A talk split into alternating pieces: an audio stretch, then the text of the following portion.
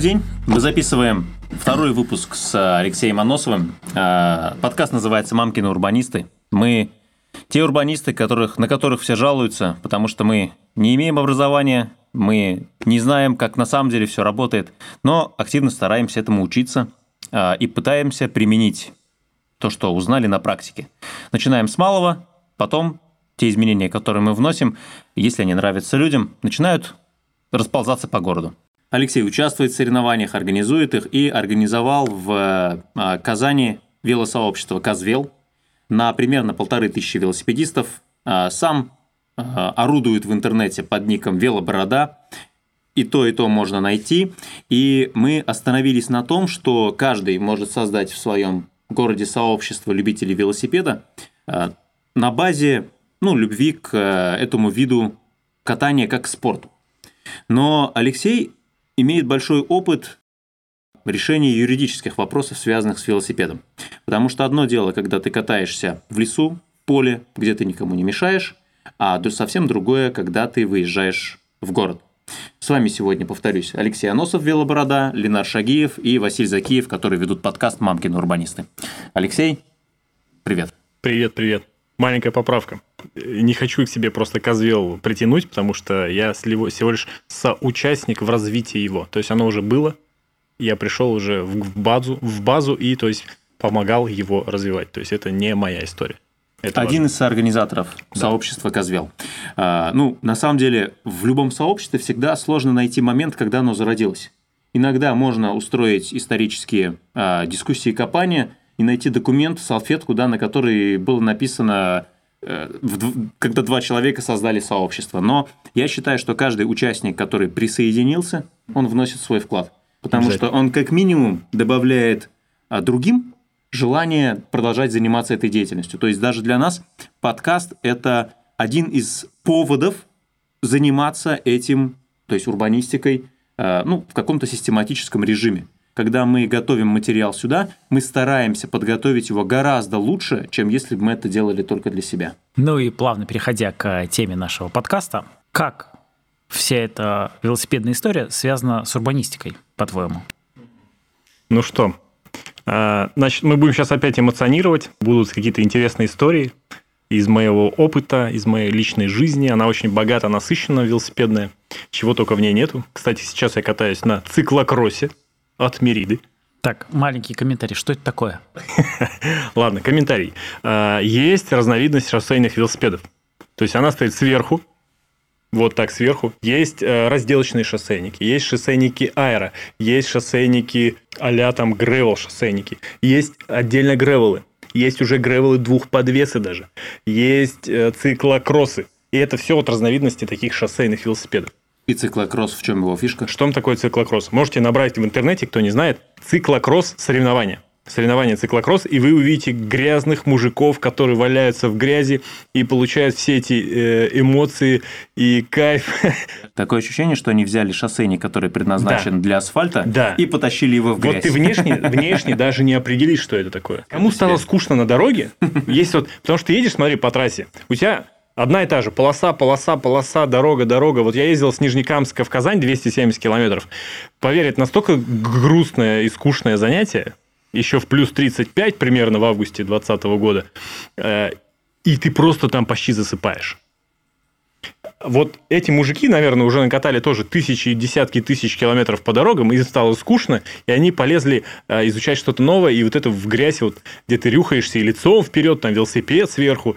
И вот эта вся история, этот велосипед создался как раз из-под этих соревнований. То есть, это шоссейник, который выдержит даже грязь? У него немножко геометрия почти как эм тэ бэ. Угу. Чуть-чуть такая, чтобы можно было хорошо этот велосипед дергать, дропать. То есть, поднимать руль вверх. Чуть пошире покрышечки, чем у шоссейника. Допустим, на мой можно тридцать восьмые поставить. Угу. На тридцать пять это ок. Там, типа больше сорок два в циклокросс. По международным нормам вроде бы нельзя ставить покрышки. Mm-hmm. Все, если хочешь больше, это уже гревел. Еще немножко другая геометрия рамы, тоже руль-баран, он чуть шире. Это вот такие вот сейчас более современные. Гревел очень популярное направление. Еще есть туринг. Это, mm-hmm. кстати, тоже такое ответвление от шоссейных велосипедов. Туринг – это для тех, кто любит тулить в долгую. повесить мешки. Вот, вот мешок у тебя вот лежит. Это чей мешок? Не двести километров, это а мешок? две тысячи. Это яхтенный мешок. Вот. Вот такие же штуки, мешки на велосипед вешаешь и везешь с собой там палаточку, там коврик. Любой велосипед, кстати, неважно какой, это уже свобода. Выехал из подъезда, поехал вправо, влево, прямо, вниз, вверх. Все это свобода. Угу. Философия, романтика, свобода. Что происходит, когда вот эта свобода въезжает в город? Во-первых, мы растем, растем до определенного опыта, пускай это вы не через соревнования пришли к этому опыту, а где-то уже с каким-то комьюнити вы начинаете видеть, как эти ребята там более опытные тянутся к ним, они ездят по дорогам города, и вы такие, блин, я же тоже хочу. У нас по дорогам э, разрешено ездить, у нас и в Казахстане одинаковые правила. Э, с четырнадцати лет можно выезжать на дорогу. Ну, вспомните себя в четырнадцать лет. Кто готов выехать на дорогу, где скорость потока восемьдесят километров в час? Я сейчас не готов. Ты сейчас не готов? В осознанном возрасте? Мне на машине страшно, честно говоря, в последнее время. Я в детстве ездил по дорогам на велосипеде, но разница в том, что у нас в нашем маленьком городке, Смотри, в, моем детстве, да. в моем детстве ездила одна машина там в полчаса. Да, мы с тобой, кстати, одного разлива, я восемьдесят седьмого, а ты... восемьдесят шестого. Вот, когда мы ездили в то время, то есть там машин было, ну, там, одна «Жигули», там, пару «Волк» по городу, газон какой-то, и все. Сейчас-то в семье по две машины. То есть скорость потока увеличилась, поток увеличился, больше машин, и ездить стало опаснее. То есть если ты тогда ездил по машине, на дороге там одна машина проедет рядом с тобой, то сейчас это уже за минуту вся сотня пробежит рядом с тобой. Соответственно, становится не опасно. опасно. Большая скорость, маневры, вот эти все перестроения, шашки на дорогах, которые делают автомобилисты. А ты по правилам, тебе разрешено ехать по дорогу по крайней правой, крайняя правая полоса отдается автомоби... автобусам. Ну, по большей части развитые города пытаются сделать так. Как выглядит на самом деле? Едет автобус, который занимает вот, ну, всю ширину. Вот стол. Да, вот он этот, действительно широкий. Он всю ширину занимает. То есть, тут место для... Тебе надо полтора метра хотя бы, чтобы у тебя было... Можно было тебя безопасно объехать. И то надо... Вот ты занимаешь метр примерно, да, там, с шириной всего. Ну, есть такое понятие динамический объем. То есть, ты на месте можешь занимать там шестьдесят ну, сантиметров. Да, тут вдруг яма. Но в движении тебе нужно место примерно Ма... в два раза больше. Да, для маневра. Это касается не ну, только... Ну, и, соответственно, машины, около там, трех, там, четыре метра тебе надо, чтобы машина тебя объезжала. Mm-hmm. А представляешь, это автобус огромный красный, который объезжает тебя, на другую полосу уезжает. Естественно, тебе там сигналят, тебя прижимают.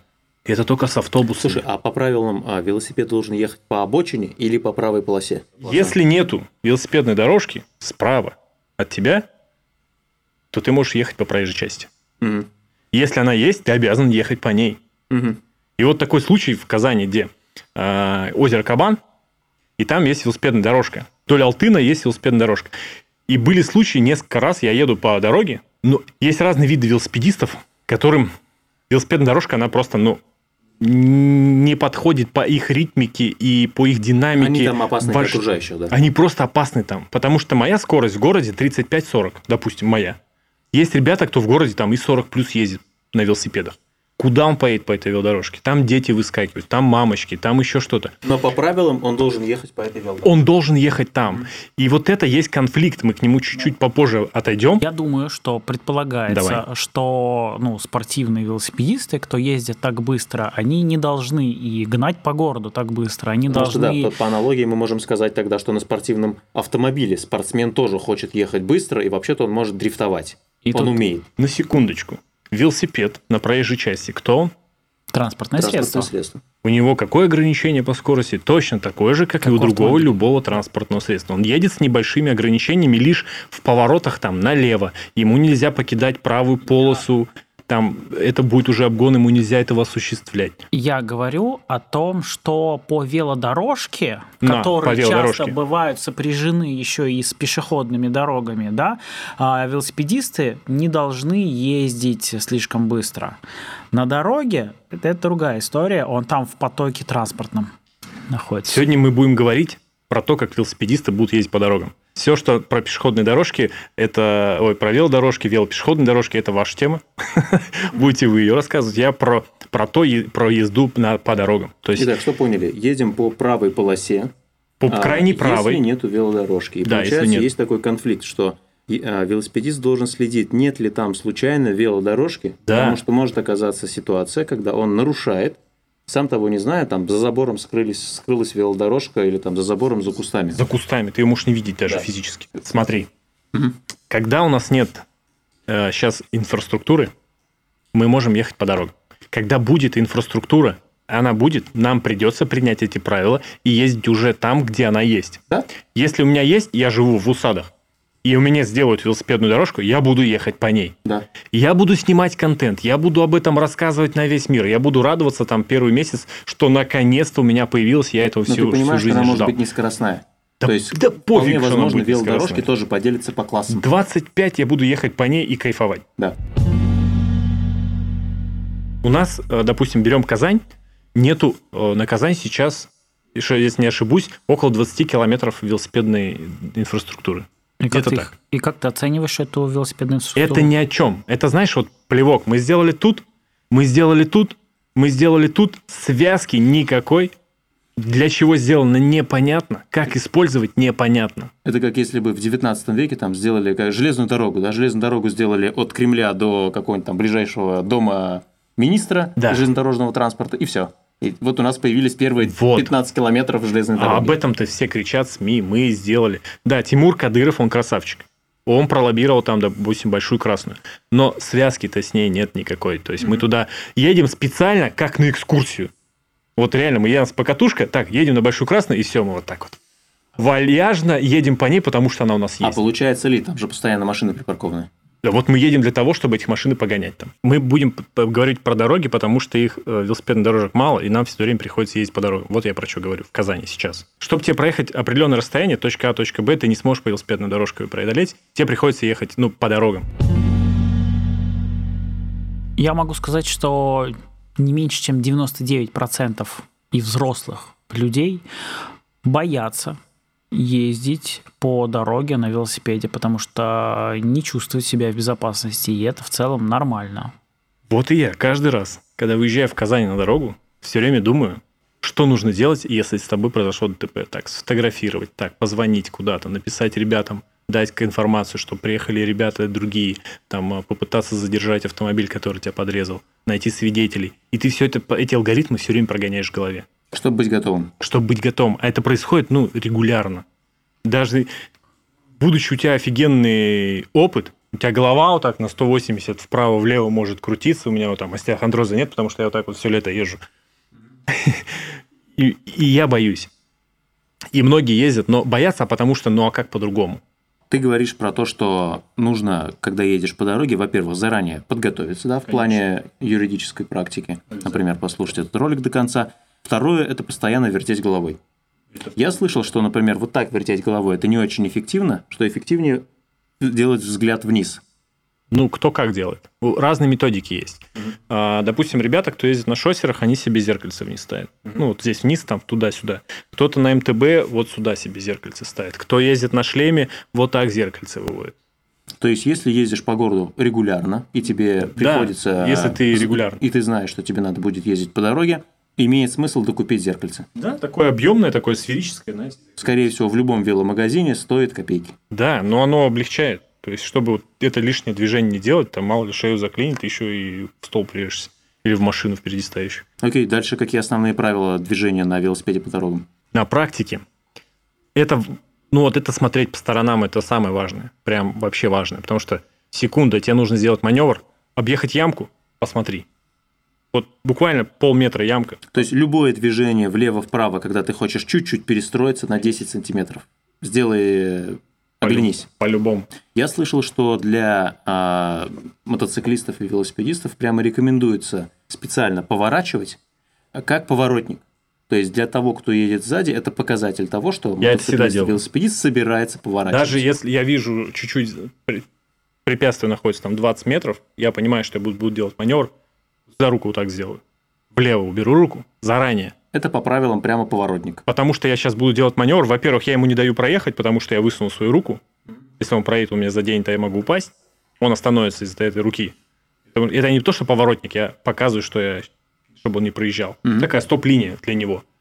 Не обгонял. А потом начинаю смотреть, кто сзади. Даже если там никого нету, возможно.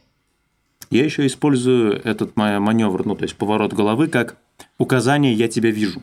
То есть бывает такое, что автомобиль сзади пристроился и боится меня обогнать. Угу.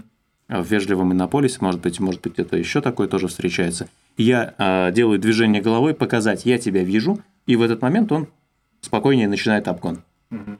Это работает? Это, скорее всего, история Иннополиса. Я э, ловлю зрительный контакт с, с водителем. Допустим... Даже если он едет сзади. Да, то есть я смотрю, он видит меня, я хочу что-то сделать, даже без руки, какой-то маневр. Он, мы понимаем с друг другом, что мы сейчас, я буду что-то делать. Он сам притормаживает. Зрительный контакт поймать, главное. Угу. Когда ты поймал, он видит о твоем маневре. Ну, это как общая рекомендация даже для водителей. Поймайте зрительный контакт. Зрительный контакт важен. А, как? Потому что вот, а, из моих реальных опытов, когда я догоняю тех автомобилистов, которые меня подрезают, что они говорят в первую очередь? Я тебя не видел. Я тебя не заметил.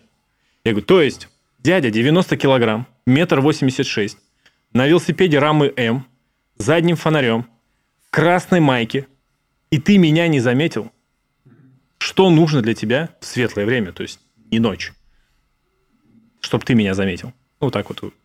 Вытаскиваешь немножко из-за руля, пытаешься его переспросить, почему я из-за него чуть через руль не перелетел. Опыт на Булаке, просто вот так передо мной. А я сорок еду. А передо мной машина. То есть ты едешь, и он тебя подрезает? Да, вот он уходит налево. Направо. Направо. Едешь, направо, направо полосе, я еду прямо, а он просто там где-то со второй какой-то полосы, там вот так вот передо мной. Mm. Он не понимает мою скорость потока, потому что я еду там, ну, достаточно. Там чуть наклон есть на Булаке. Есть непривычно. Он не понимает, как велосипед вообще себя ведет. Да, какого... Я, типа, я, я вообще не думаю, что здесь кто-то должен ездить, кроме меня. Я же главный на дороге.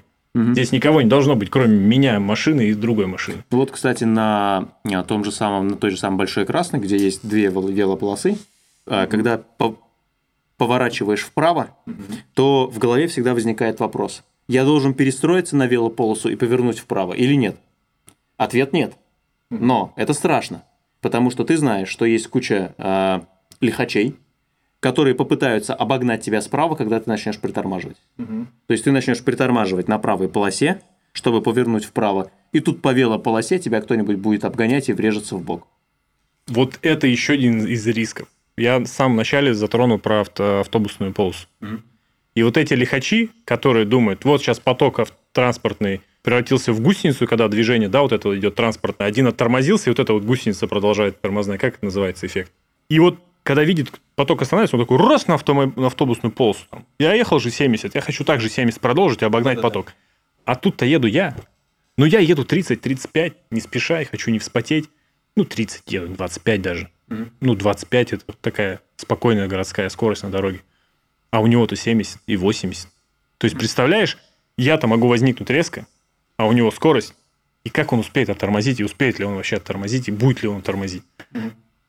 И вот, и вот это вот страшно, когда люди начинают э, делать обгоны по той полосе, которая, как казалось бы, для них, это что, это его резервная полоса, чтобы быстро преодолеть. Чтобы дорогу. Не тормозить, да. Также эта проблема возникает и на дорогах первой категории. Знаете? Это дороги между городами? Между городами, вот Оренбургский тракт, э, Горьковское шоссе, это дороги первой категории с двухметровой асфальтированной обочиной. Когда те же самые автомобилисты думают, что это их резервная полоса. Если пробка там, то я должен ехать по ней. У меня есть даже видос небольшой на Ютубе, где меня даже подрезали из-за того, что я выгонял водителей с этой с Оренбургского тракта, с этой обочины. Mm-hmm. И им не понравилось. Они мне сигналили. Как, как я, как э, автомобилист, должен реагировать на велосипед? То есть, если передо мной едет велосипед, он занимает полполосы. Или э, я могу предполагать, что я могу по той же полосе рядом с ним в притирочку проехать. Или я должен предполагать, что как бы он занимает всю ширину полосы, э, и обга- обогнать я его могу только по соседней полосе. Как мне к нему относиться? Вот сейчас э, небольшой рассказ то, как надо, и в реальную историю, которая произошла на том же Булаке. Отлично. Э, вот ты едешь, у нас же есть, мы говорили про боковой интервал безопасный. Это должен быть он везде. То есть метр, полтора тебя надо объехать со стороны. Соответственно, если человек хочет сделать опережение по той же полосе, у него безопасно это не получится. Сколько нужно оставить расстояние до велосипеда? Ну, это по-любому ты выйдешь уже на другую полосу, это уже будет обгон. То есть ты должен, двигаясь на автомобиле, если ты догоняешь велосипедиста, вот он едет, Если автомобилист не может сделать обгон, потому что тут движется трафик, он едет на такой же скорости, как автомобиль, велосипедист, до тех пор, пока у него не будет кармана для того, чтобы он смог заехать в этот поток и уйти на обгон, на соседнюю полосу. Конечно. То есть, по сути, автомобиль... Не сигналить сзади там. Уйди чуть-чуть правее или остановись, чтобы я тебя объехал. Ну, по Потому правилам что... запрещено сигналить, когда так нет многие причины. Так делают. Чтобы понимал, мне КамАЗ дуду... задудел один раз. КамАЗ. Ну, у него же этот... Прям вот у него... Хотя, как... казалось бы, БЦ-категория, профессионал, да? С этим... Э... Цилиндрический сигнал такой громкий. Как дунул мне вот где-то вот возле моего уха метр-полтора. Ё-моё, блин. А, а, где я? Догнал его. То есть, чтобы обеспечить безопасный обгон велосипеда, no. мне к автомобилю нужно относиться к велосипеду как к средству, которое занимает всю ширину полосы. Обогнать я его могу, только перестроившись на соседнюю полосу. Если мне не нравится, что он едет медленно, то я могу представить себе, что это трактор. Обязательно. Конечно. И я же не могу трактор Трак... объехать в притирку, правильно? Да, то, то, есть, то же самое. Или там представить, как в Гарри Поттере, что его нет, и проехать насквозь. Да? То есть, мне нужно относиться к нему как к широкому, медленно едущему трактору. Правильно понимаю? Да. Окей, и это, он имеет на это право. Конечно. Случай, который был реальный. Право Булак, там паркуются автомобили в кармане. Человек, юрист, по образованию, по роду деятельности, катается на шоссере, быстро катается, потому что он мощный, физически развит, не курит, не пьет, классный парень, ездит, естественно, по дорогам города. И вот стоит автомобиль, неважно какой, его, э, как говорится, зад выпирает там на одну треть, на половину полосы в кармане. То есть он нарушает уже два правила дорожного движения. Паркуется на автобусной остановке, угу. и его... попа на проезжей части еще стоит. То есть, мало того, что припарков... даже несколько правил. Припарковался в кармане, припарковался не параллельно движению, да. и еще и занял э, соседнюю полосу. И ты не поверишь, э, толком даже не смогли наказать даже этого человека. Почему? Мы даже ходили со съемочной группой, я при... приглашал в телеканал «Эфир». Молодцы, не зассали, как говорится. ТНВшники зассали. Mm-hmm. «Эфир», и мы ходили к начальнику ГИБДД и... заставляли их найти этого человека и наказать за то, что он так парковался. Зная, где он работает, зная все его данные. А почему так получилось? То есть, что не сработало? Едет наш велосипедист. Тут таксист тоже где-то едет по автобусной полосе, там же на правом блоке то автобусная полоса, да. И вот он едет. То есть, таксист за ним едет, тоже там пытается все его обогнать, потому что нету места, там Булак очень узкий, полосы очень узкие. И тут возникает маневр. Таксист начинает с перекрестка уходить, есть даже видео, он доказательное выдергивал, нашел камеру, видео, уходить, пытаться выйти на соседнюю полосу. Только если бы этот таксист вышел четко на соседнюю полосу и уехал бы по соседней полосе, а совершив обгон, ДТП бы не было. Ну, что он делает? У него помеха, таксист это видит. То есть, ну, он не широкий, шоссер ездит вот так, у него ширина, вот плечи только, все. За ним видно все, что хочешь. Он, он перестраивается не полностью. Не полностью. Естественно, наш шоссер тоже двигается немало, потому что, опять же, он не оценил его скорость, не оценил его габариты, и просто не оценил, что он, в принципе, не должен здесь ездить, и проезжает настолько узко к этому автомобилю, что притирает наш авто... велосипедист Зуфаров, он пытался еле-еле обогнуть, то есть, этот автомобиль, но он даже не думал об этом. И он просто рядом приезжает э, таксист и цепляет его дверью, а обмотка-то резиновая, эту обмотку цепляет, а тут что, на скорости сорок много не надо маневра, и просто он валится. У него пристегнуты контактные педали, и у человека э, смещение позвонков, он просто физически не может встать, он лежит, ну, все, э, основной несущий элемент сломан, не может встать. Просто люди подбегают, таксист уехал, даже не понял толком, что произошло, mm-hmm. и уехал. Понимаешь? Таксисту удалось? Дальше начинается э, его реабилитация, э, начинаются юридические тяжбы. Человек ходит в корсете. Он купил корсет, там порядка сто тридцать тысяч, что ли, чтобы mm-hmm. ходить как Буратино. Ты можешь только лежать, либо стоять. Все, больше ты ничего не можешь делать. И он так год ходил практически. Вот только сейчас вот залез на велосипед спустя там, два года. Восстановился. Плавал, занимался, усиливал мышечный каркас. То есть, ну, очень много на реабилитацию потратил. Mm-hmm. мы начинаем идти э, в ГИБДД.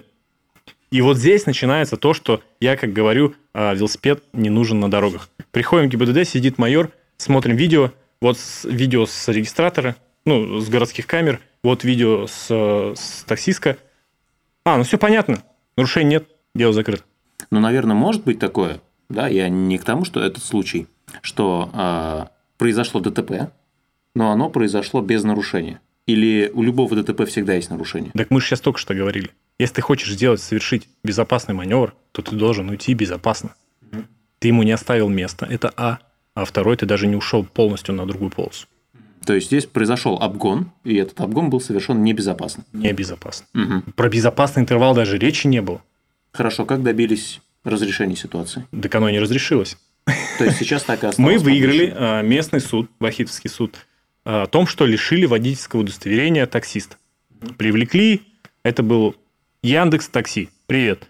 Вот, они привлекли адвоката, лишили водительского на год, на полтора, на два. Но, похоже, Яндекс такие, блин, беспонтовый кейс, идем в Верховный суд. При том, что Зуфар сам себя защищает. Ходатайств там пятнадцать штук приносит, привлечь этого, привлечь этого, привлечь этого. Практически все суд отказал. И Верховный суд возвращает водительское удостоверение, какие-либо там апелляции и все остальное, оставили это дело просто по нулям. Никто не наказан, никто не... ничего. Есть вред здоровью, никто не заплатил, никто не наказан. Привлекается адвокат на стороне э, такси, и этот адвокат, э, я так понял, в Верховном суде добивается, да, того, чтобы э, дело было... скажем так, разрешено без найденного нарушителя. Да. То есть, в данном случае мы говорим о том, что если ты как велосипедист едешь по дороге и оказываешься в подобной ситуации, из-за такого всеобщего пренебрежения к велосипедистам можно оказаться в положении, что ты будешь просто пострадавшим, да, и тебе даже не выплатят никаких, никаких компенсаций, не говоря уж даже просто о каком-то моральном удовлетворении. Когда человека, который привел тебя к травме, хотя бы да. просто накажут за нарушение правил. Да. Окей. А... Тебе поступает рекомендация от ГИБДД, типа, не катайтесь по дорогам, и будет меньше проблем. Пробовали ли спросить, а где кататься? А их это мало волнует. Потому что идет автомобилизация городов. Вот и все. То есть мы идем в сторону того, где больше спрос.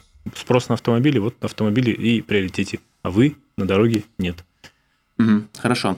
А ты говорил, что есть еще какие-то интересные кейсы для велосипедистов, которые, ну, ты я можешь х... привести, да, и которые... Я хочу найти этого человека из чатов триатлонистов он, и взять с ним интервью, как закончилась эта история. Но, насколько я знаю, через год там не особо ничего не разрешилось. А со слов в чате и его рассказов, просто из текста, я лично еще с ним не общался, но хочу пообщаться. А, тренировка на разделочном велосипеде, лежа, дорогой велосипед. Надо вставить комментарий, что в Казани для любителей шоссейного велоспорта, да, и для триатлонистов фактически нету каких-то оборудованных мест, где они могли бы тренироваться. И сейчас излюбленным местом таким стало кольцо вокруг Казань-Арены. Их всего излюбленных места три.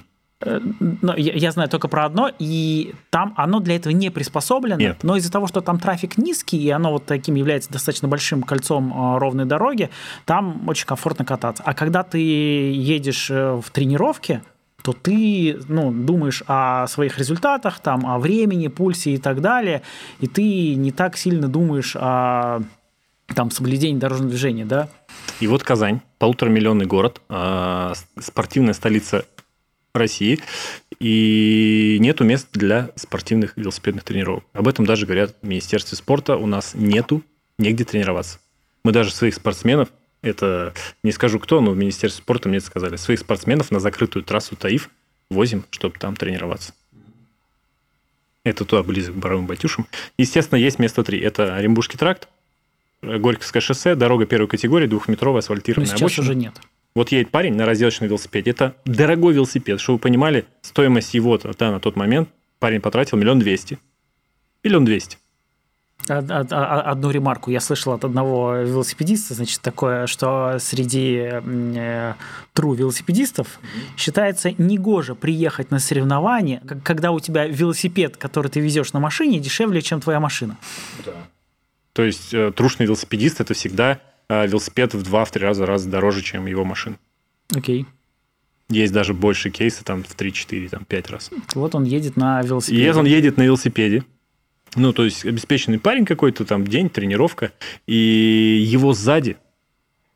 Ну, у него скорость по-любому была сорок пять-пятьдесят примерно. Ну, на таком велосипеде с лежачей посадкой, с маленькой аэродинамикой меньше ты не будешь ехать. Его сзади сбивает то ли двенашка, то ли четырнадцатая. Просто вот велосипед в труху. Это, человек. Э, говорит, мастер, то есть, кто занимался его велосипедом, велосипед просто без восстановления. У, у человека шесть переломов, после которых он тоже там порядка года восстанавливался просто. Восстанавливался вообще, чтобы он мог ходить. Какой вывод?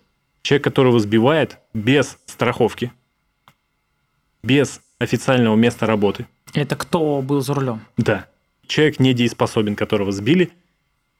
Что сделать? Ничего, как в известном меме в, на YouTube.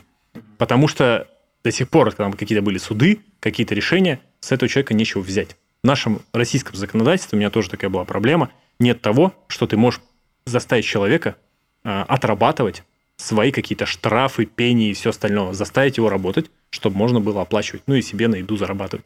Ну, там же есть механизмы, что э, делается ограничение на там, его счета и там, какую-то часть заработной платы. У него нет доходов. Ну, он же потом будет где-то работать, наверное. Наверное. Он может всю жизнь быть фрилансом и получать просто какие-то там переводы. Деньги в конверте. Ну да, есть огромное количество людей, алименщики, да, которые там, пытаются избежать оплаты. И, по, по сути, это целая индустрия того, как люди избегают выплаты подобных э, да. обязательных платежей, даже если на них наложено соответствующее взыскание. У меня есть даже решение суда на моего друга, который лежит уже три года, и с него нечего взять. А, и тут мы, получается, какие уроки извлекаем? Первое.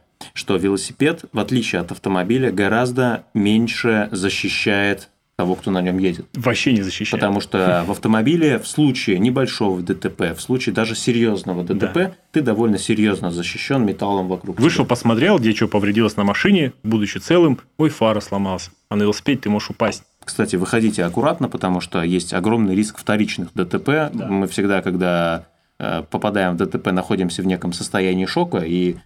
перестаем следить за тем, что происходит да, вокруг, да. и это может привести ко второму ДТП. А второй урок мы извлекаем, что э, ездить по дорогам аккуратно и внимательно недостаточно. Автомобилисты попадают в аварии, даже если они вообще ничего не нарушали, ехали супер аккуратно, супер спокойно и очень внимательно. И точно такой же ситуации может оказаться велосипедист, потому что водитель может э, уснуть. Я хочу немножко комментарий к этому сказать. Как это согласуется с тем, что мы часто говорим, что чем больше велосипедистов на дорогу выходит, тем безопаснее наши дороги становятся?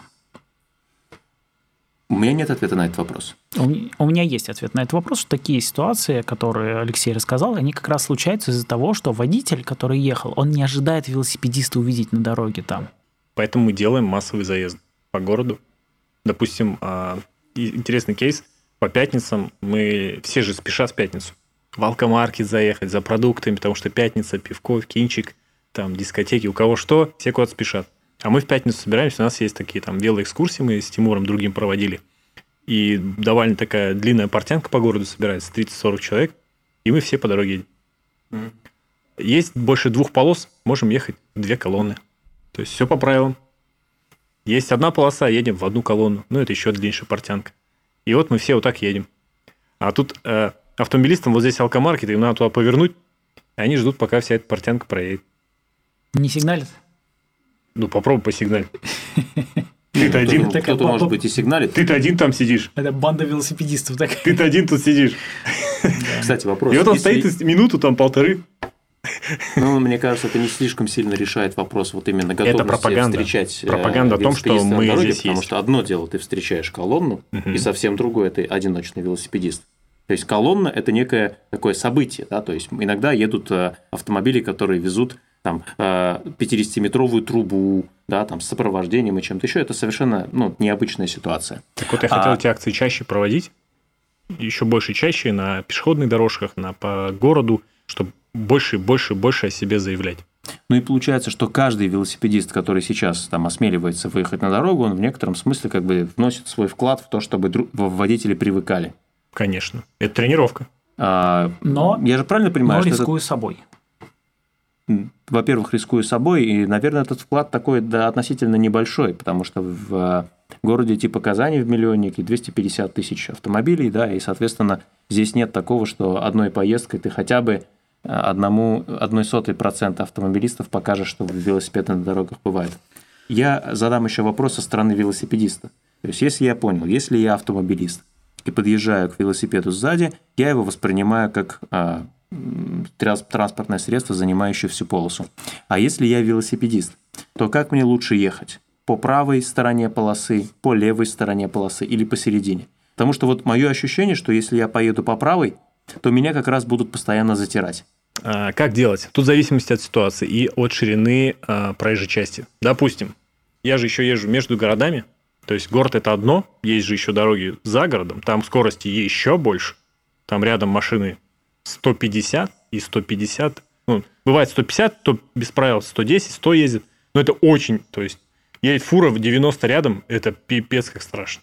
Ну, мало того, что страшно, там еще и ветровой карман довольно серьезный. Ветровой карман, я еще был в дождь, в ливень, и вот эта вся вот водно-ветряная жижа вот так вот заворачивала меня, и вот так вот...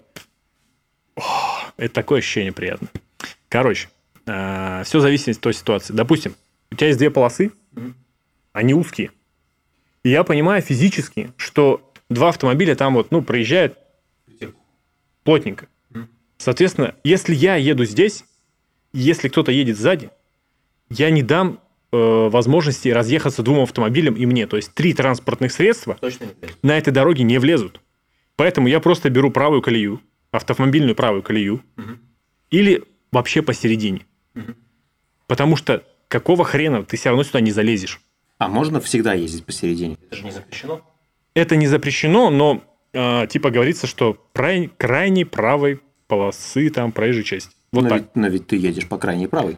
Ну, по крайней правой, ну, надо прямо говорить, тебе правой, правее, правее. Как-то там... Просто мотоциклист? Это, это, У них это, четко. Ехать это... надо вот посередине. Когда полосы. Тебя собьют, приедут ГИБДДшники и скажут, нехрен здесь ездить. ГИБДДшники очень часто ошибаются. Особенно, когда у них нету а, опыта а, взаимодействия с велосипедами и нету опыта а, работы с пунктами правил, касающимися велосипедистов. Да. И ГИБДДшник на месте, он ничего не решает.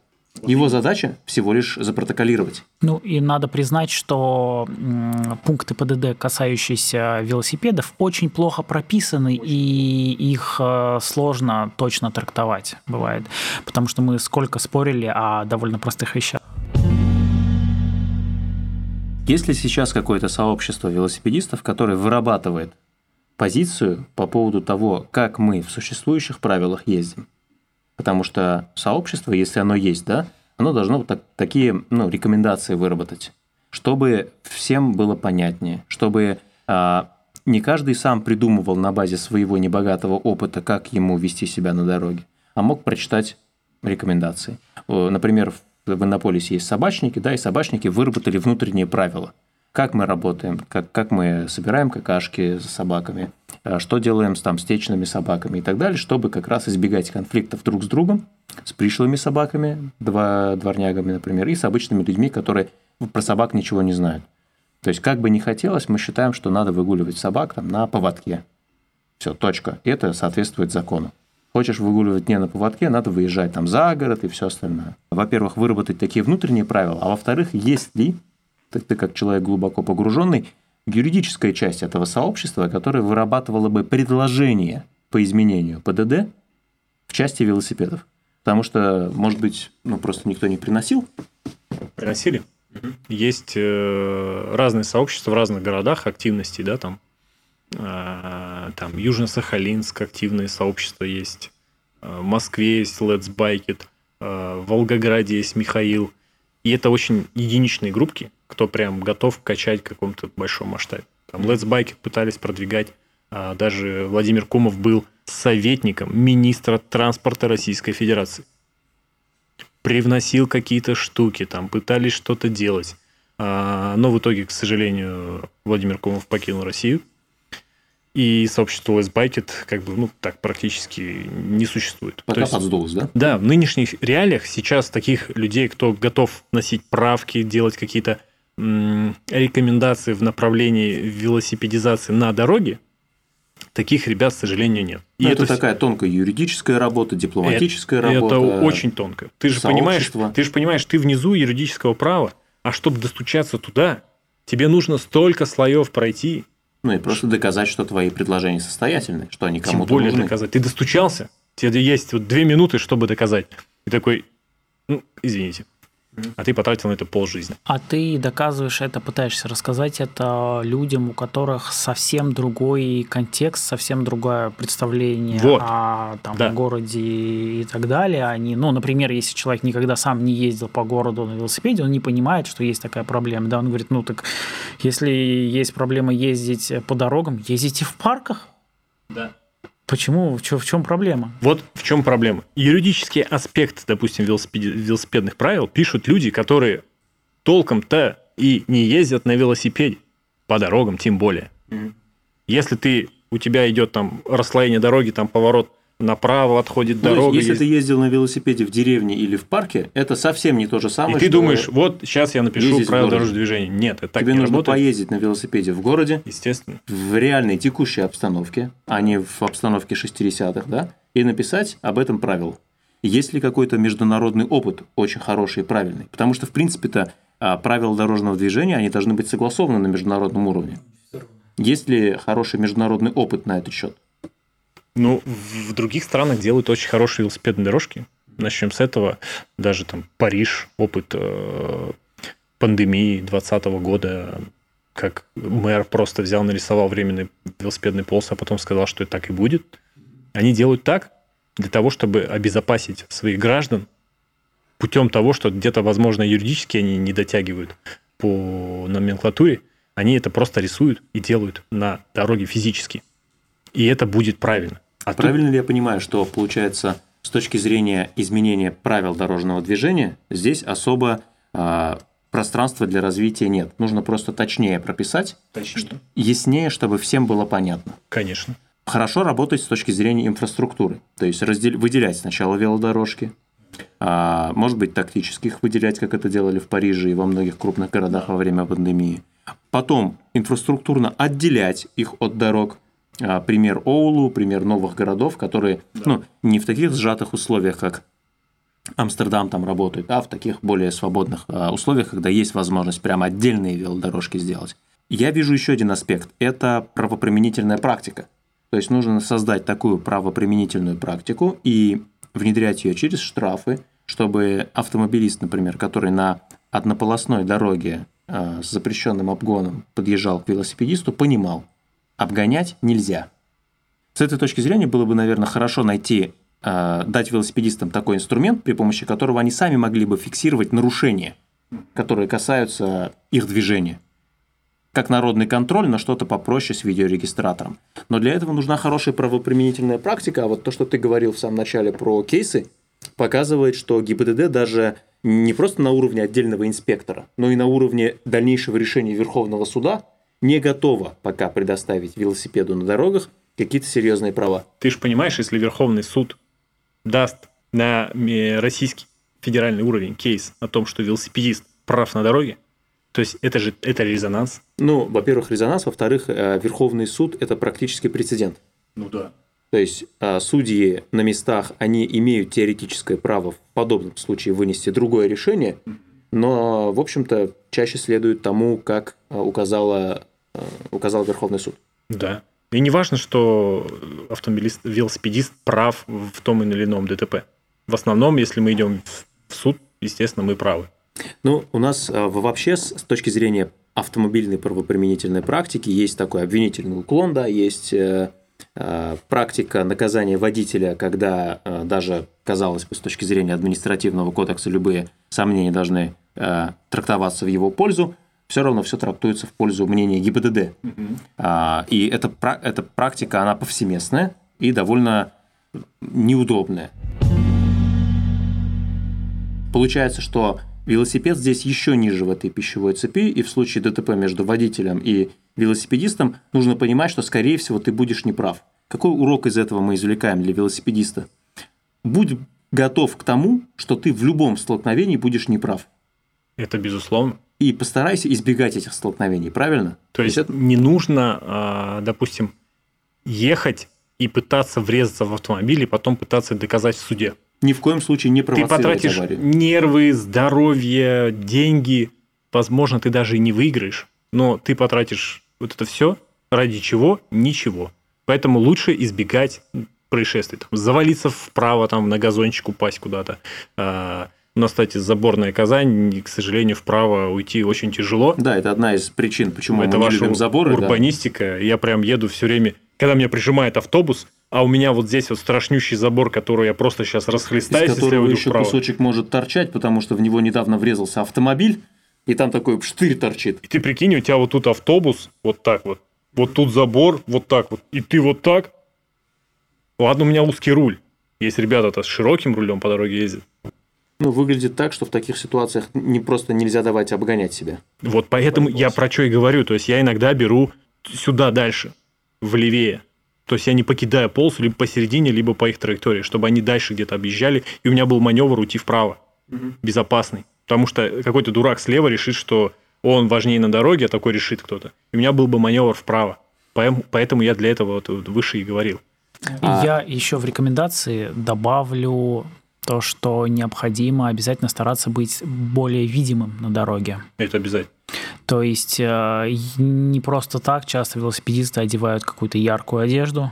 Да, обязательно проверьте, что у вас светоотражатели на месте, и включайте фонари. Хорошие фонари, передние, задние, особенно если есть риск, что вы останетесь, ну, что вам придется возвращаться уже где-то в сумерках в темное время. А такое часто бывает. Кстати, имеет смысл обратиться даже к автомобильной практике, то есть автомобилисты сейчас обязаны ездить днем со включенными фарами. И эти фары, как правило, на порядок мощнее, чем то, что мы ставим на велосипеды. Наверное, имеет смысл на велопоездки, например, если они так или иначе становятся регулярными, брать напарника. Ну, то есть найти человека, который, например, с тобой вместе из твоих усад или куюков будет ездить в центр на работу. Потому что вдвоем вы уже можете вполне резонно занимать всю полосу, четко обозначая, что вы... Ну, да. Всю автомобильную полосу. Можно так. А, четко так обозначая, что не нужно вас, вас обгонять. Резко повышается ваша видимость. Угу. И, ну, в общем-то, вы в случае чего еще сможете помочь друг другу. И как свидетели, и как э, люди, которые пом- окажут первую помощь. И отбиваться от автомобилистов. Так тоже бывает. Угу. Потому что выскакивают на тебя и пытаются тебе доказать, что он прав. Ну да, даже автомобилисты сталкиваются с агрессией от других автомобилистов. Да. А тут э, я подозреваю, что можно... При, если, например, в таком же количестве поездок получить гораздо больше агрессии. Про народный контроль. Мы добавили пункт парковка на велосипедных дорожках. Я не помню, кто это сделал, но такой пункт появился в приложении «Народный да, инспектор». Да, его не было, потом написали ребята запрос, и да. он появился. И теперь это одно из главных развлечений юридических. Когда ты едешь на Большую Красную и снимаешь там припаркованные автомобили. То есть, если вы хотите, чтобы велоинфраструктура в городе развивалась, чтобы водители к ней привыкали, да. и чтобы велосипедистам была возможность реально пользоваться, то можете поехать в Казани на улицу Большая Красная, достать приложение «Народный инспектор», и в этом приложении, введя свой э, номер телефона, фотографировать, снимать видео с автомобилистами, которые припарковались на велодорожке, что запрещено. А отправлять их для того, чтобы людям назначали штраф. Это действительно работает, в Татарстане довольно хорошо выписано. Есть ли еще какие-то а, мысли или идеи насчет того, как а, увеличить безопасность свою на дорогах? Ну вот, проводить акции, чтобы они видели тебя, массово ездить на дорогах. А, больше света... Участвовать, наверное, в акциях. Е- естественно, участвовать, не сидеть. Допустим, есть, а, мы проезжаем, едет толпа велосипедистов, и кто-то просто мимо тебя такие, ага, вон они едут. Они едут по пешеходке, такие, ага, вон они там толпой едут, ага, прикольные, какие смешные. А мы-то делаем для того, чтобы им было лучше. А кто-то с нас, те велосипедисты еще неопытные, которые не доросли до дороги, смеются со стороны. Это вот первый момент.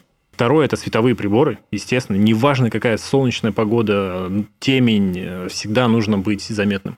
То есть я езжу в красном. Почему я езжу в красном? У меня красный велосипед, красные носки, красная майка. Я еще взял красный такой шлем оранжевый. То есть красный – это свет, который заметен издалека. То есть я пошел по этой стратегии, типа.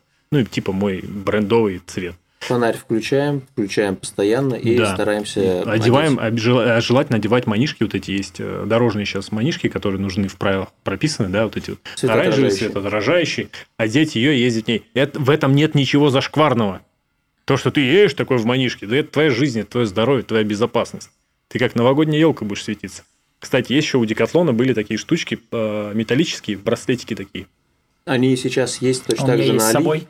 Да, я их вешаю э, сзади на, на подседельный штырь под mm-hmm. фонарь. Я их одеваю, если еду на трассу, одеваю на ногу сюда. То есть, когда светит фарой, а у тебя нога вот эта постоянно в движении, то есть, у тебя вот такой вот движущийся световой прибор постоянно вот так маячит.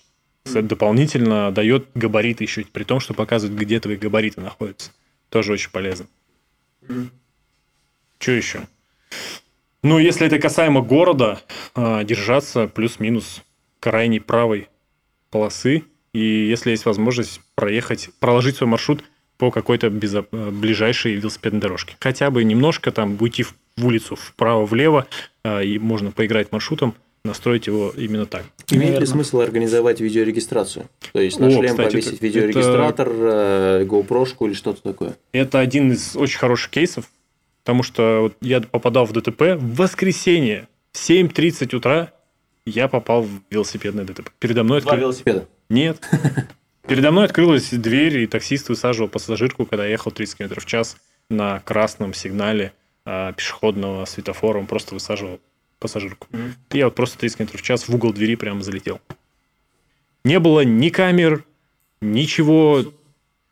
Какой суд? Отсюда, Я при... отсюда рекомендация. Будьте готовы к тому, да. что любая машина, которую вы объезжаете, в любой момент перед вами откроет дверь. Это одна Берите запас. Это одна из рекомендаций, если вот стоит на перекрестке или в потоке. В любом месте. Много машин стоит. По большей части будут высаживать вот такого пассажира. И многие велосипедисты, зная этот кейс, объезжают, уходят в, между второй, первым и вторым потоком, проезжают вот тут. То есть не вот здесь, возле бордюра. Потому что там будут высаживать пассажира э, больше всего процентов. Mm-hmm. Поэтому объезжают, вот, уходя между первым и вторым потоком. Это mm-hmm. еще один из рекомендаций. Это уже из опыта, как говорится. Такого в правилах нет, но ты едешь там. Mm-hmm. Хорошо. А, с этой точки зрения, наверное, лучше притормозить, если ты не можешь объехать такую машину, предполагая, что она откроет дверь, а ты не можешь чем предполагать. рисковать и ехать мимо нее. Ты не можешь предполаг- предположить. Вот, допустим, едет пробка, да, а самое приятное в велосипедной жизни – это проехать пробку, когда стоит километры автомобилистов, они не могут проехать домой, а ты просто между них такой объезжаешь и смеешься им всем вслед, как они стоят, пыхтят, и ты дышишь их газами. И кто-то, и такой из пассажиров говорит, ну, что-то я устал стоять, пешком дойду. И начинает вылазить. Ты не можешь предположить, ты можешь ехать даже вот, вот здесь в ряду, во втором, в первом, mm-hmm. между вторым, третьим, и кто-то где-то вылезет. И такое может произойти даже с кучей видео, когда открывается дверь, и такой... Ну, это твои вообще... ноги и велосипед через руль просто. А, можно сказать, киношный штамм. То есть, когда человек а, начал кататься на велосипеде, и там жизнь его прервалась, потому что кто-то открыл дверь прямо в него. Так это вообще вот оно прям постоянно. Mm-hmm. Хорошо, спасибо тебе большое. Развивайте свои мышцы, сердечную мышцу, перестаньте курить, перестаньте бухать, пойдите бегать в ближайший парк, займитесь велосипедом в ближайшем лесу, парке, неважно где, просто займитесь хорошей кардио нагрузкой для того, чтобы улучшить всю свою систему, кровеносную, сердечную, в голову. Чем больше поступает кислород, тем вы лучше начинаете думать, будете расти. По, по работе, по зарплате, по, по здоровью. Жена перестанет нервничать тому, что у вас будет лучше, э, мужская энергия и все остальное, тестостерон повысится. Ну, все будет лучше. Кстати, на эту тему я хочу сделать отдельный выпуск, у меня он уже есть, я записал, о том, как я пришел э, в спорт, еще плюс следить за пульсовыми зонами. Это тоже очень важно. Потому что, когда ты начинаешь играться в спорт, ты забываешь следить за показателями. и как я к этому пришел, и как я за этим слежу. Будет отдельный выпуск на моем канале. Кого заинтересовало, подписывайтесь на канал Алексея Велоборода. Велосипедисты Казани, подписывайтесь на сообщество Казвел в Телеграме. Велосипедисты других городов, ищите, гуглите, где собираются велосипедисты вашего города, вашей деревни, вашего поселка. Или если, сами организуйте. Если никто комьюнити. Не собирается, создайте свое такое же движение. Всем пока и до встречи в следующих выпусках. Пока.